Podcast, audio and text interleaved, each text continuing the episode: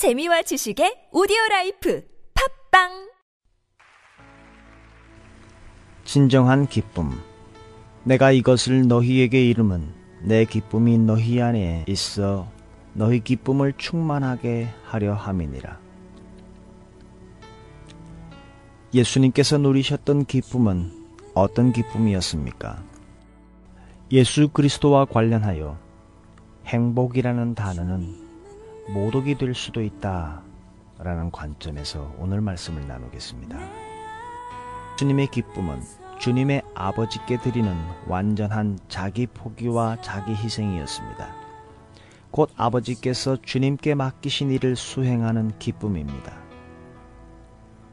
시편 40편 8절에서 내가 주의 뜻 행하기를 즐기오니 예수님은 우리가 예수님께서 누리셨던 똑같은 기쁨을 누리는 분량까지 우리의 기쁨이 충만하도록 기도하셨습니다.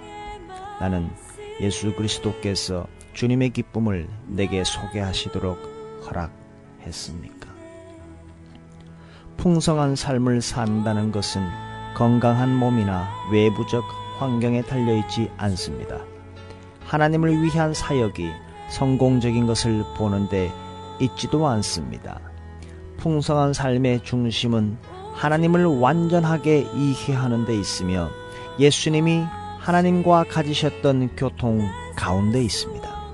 이 기쁨을 가장 먼저 방해하는 것은 상황을 바라보는 가운데 짜증을 내는 것입니다.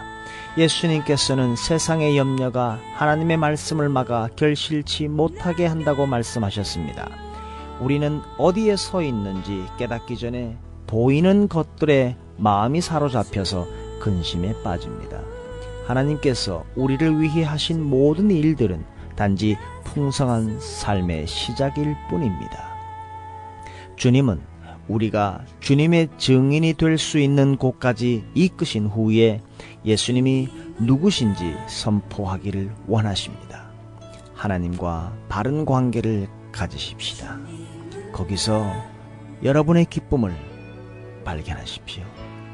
그러면 여러분으로부터 생수의 강이 흘러날 것입니다. 바로 당신으로부터 그 생수의 강이 흐를 것입니다. 당신의 기쁨을 발견하는 바로 그 시점에 예수님께서 생수를 쏟아내실 수 있는 중심점이 되십니다.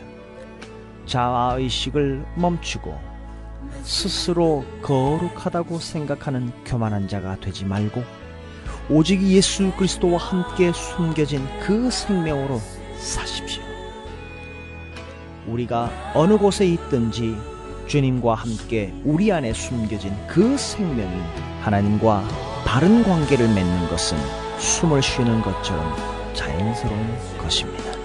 가장 축복이 되는 사람들의 삶은 자신들이 누군가에게 가장 큰 축복이 된다는 것도 의식하지 못하고 사는 것입니다. 오늘 하루도 주님 안에서 주님께서 하나님 아버지를 위하여 헌신할 그 기쁨 누리시기를